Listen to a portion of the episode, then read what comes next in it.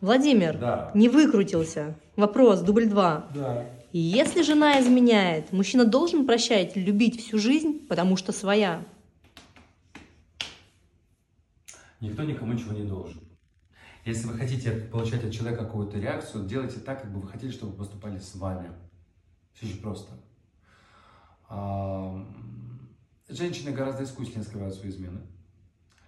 Но если мужчина действительно по-настоящему сказал женщине и любит ее, должен ли он прощать измены? Если узнает, было бы здорово, конечно. Но чаще всего мужчины, и особенно цельные мужчины, берегут любимую женщину, как новую машину, до первой царапины.